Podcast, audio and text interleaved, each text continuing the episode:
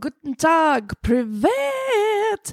Hello, and welcome to the Despoir podcast. Oh, my lord, we ended it last week by trying to draw your attention to the fact of just how close the Eurovision Song Contest is. Why, we're talking like five months away. Oh, it's so close. This is your reminder. You have to book your leave from work now. Don't wait till then because everybody's going to try and jump onto it in the last minute. Book those holidays now, even if you're not going away, even if you're just going to watch it at home. That's probably more important. You need to book those days after Eurovision, especially if you're doing the drinking game, you need to recover. I play it smart these days. I like to have at least half a week, mm, maybe even a week to recover after Eurovision.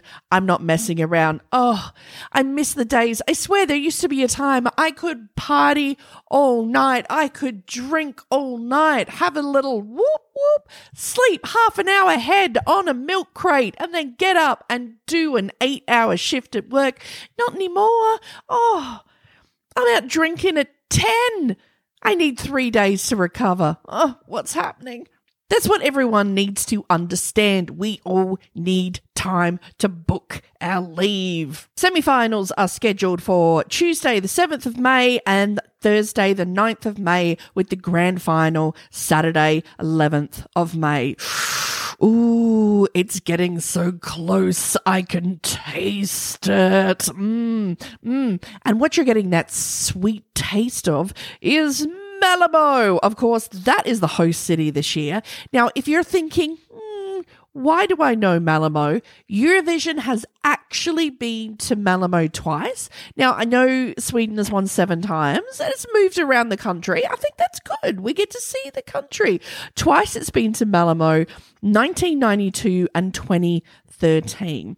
1992, it was won by Why Me by Linda Martin. Of course, penned by the Eurovision icon that is Johnny Logan. And then we went back there in 2013. The winner was Denmark, Emmelie de Forest with Only Teardrops. Eurovision has been trying to oh, be like, we've got big news, big announcements. And it's to announce things like who the executive producer is, who's the contest producer, who's the line producer. Oh my God, Eurovision. All we want to know is that you've locked in Petra and Måns to host again. Squeal! Oh my lord, we have been praying for Eurovision to go back to Sweden just so we can get Petra and Måns. I think we all have to agree the ultimate penultimate, super fantastic Thor and lightning of Eurovision hosting. There hasn't been any rumors. There hasn't been any contest, any hints that it's going to be them. I'm just reading the room. Let's be honest. We want Petra and Måns, or we're just packing up. We're not even coming to Sweden. Executive producer for Eurovision this year is Ebba Adielsson. She's basically going to have overall responsibility for the 2024 contest. She's temporarily stepped down from her role as the head of SVT Entertainment. So, yeah, there is no doubt it's going to look and feel everything like Swedish television. Tobias Aberg has got the job for overall technical production in the role of executive executive in charge of production. Do you think it's just the word executive that they've slapped on to make it sound fancy? Does that work with any job? Does your job instantly become more fancy when you put executive? Executive janitor. Executive sandwich artist. Executive OnlyFans content producer. I like it. I'm just going to add executive to everything on my resume. Executive or do I want super chief? Superintendent? No. Super spec? No. What do you think is a good word that you can just throw at the beginning of any job title and make it sound instantly fancier and more important? Christer Björkman? Will be the contest producer. Now, he's worked a lot in Melodifestivalen. For those who don't know, basically that's the Sweden contest where they pick their Eurovision winner. They take it very seriously and are generally known for having a very slick, well run show. So he'll be bringing that experience. He's also worked on American Idol and the singing competition The Next for Chinese television in Shanghai. He was also the show producer for Malamo in 2013, contest producer for Stockholm in 2016. you know what happened in 2016? Petra and Måns were host. Mm, let's hope this is only a good sign of things to come.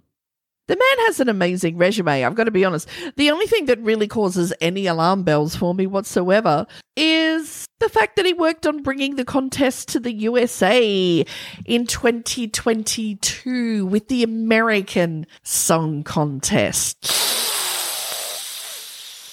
Oh. Oh, I'm sorry for reminding you of that thing. I know most of us have managed to block it from our minds. I haven't even seen all of it. I have seen enough of it to know I don't want to see the rest of it. Oh, was everything that Eurovision isn't. But I guess it's true. I mean, it proves that whole theoretics about science for everything in the universe, there is an equal and opposite reaction. So we have Eurovision, which is glorious, which is spewing good vibes and light into the world. And then we had American Song Contest, which sucked life directly from you. Sorry, I'm just going into a coma just thinking about it.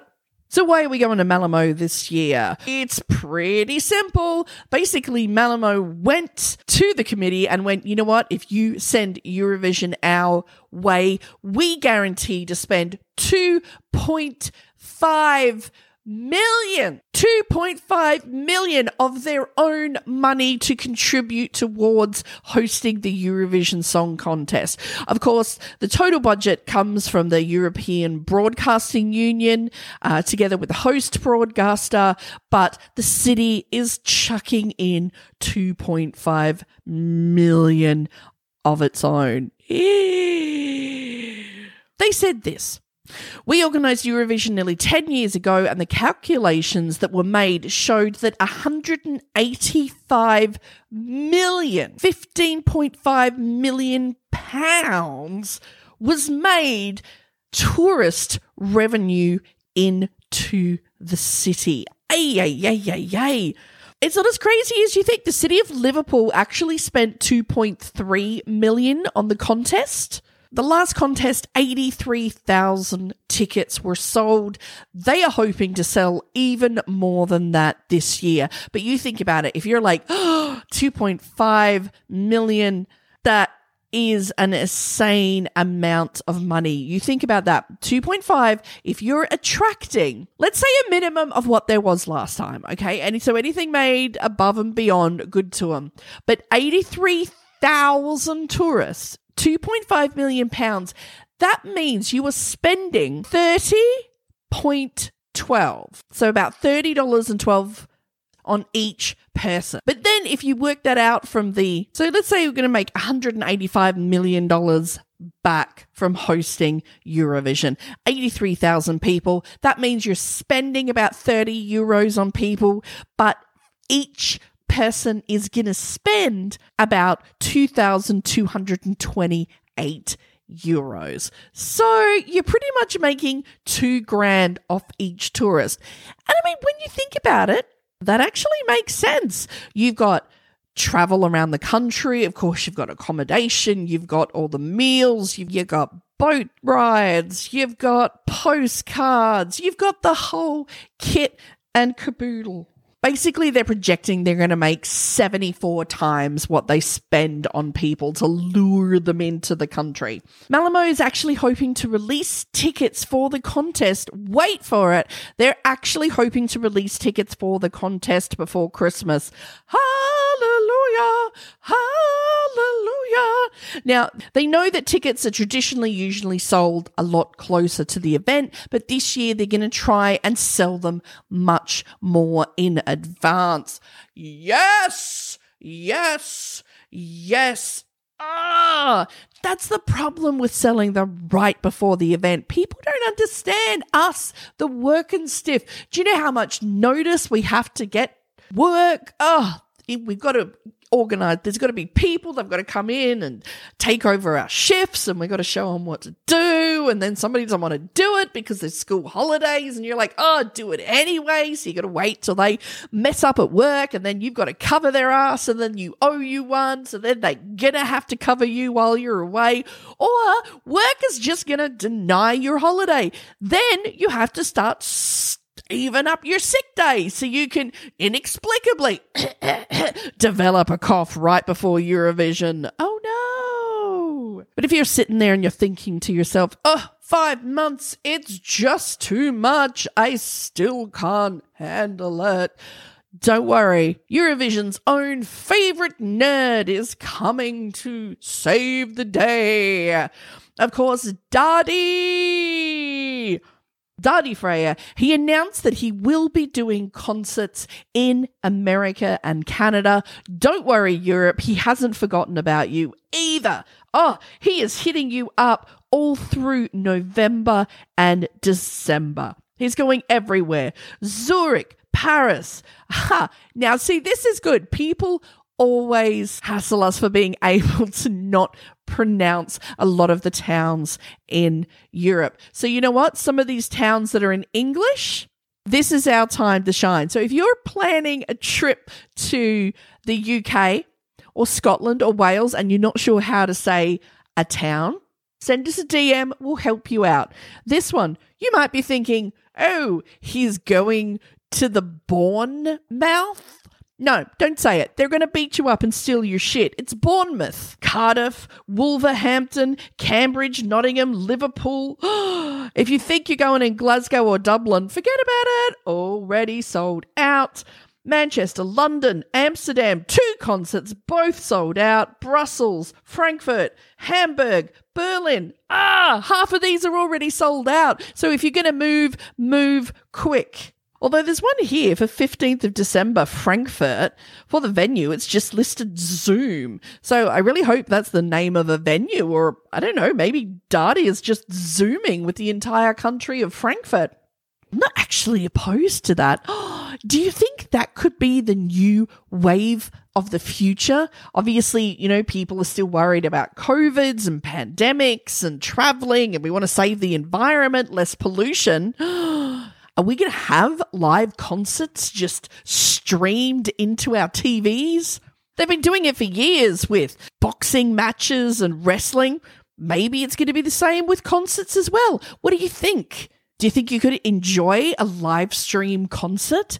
Oh, best thing, no queue for the toilet. Okay, join me next week or the second that they announce Petra and Måns, you better believe it. If you suddenly get an episode pops up, there is a new Deuce Poir episode, which is just, oh my God, oh my God, oh my God, it's happening in the title. You know, it's Petra, it's Måns. Oh, everybody, cross your fingers, cross your toes, cross everything you got to cross. And don't forget, book those days off.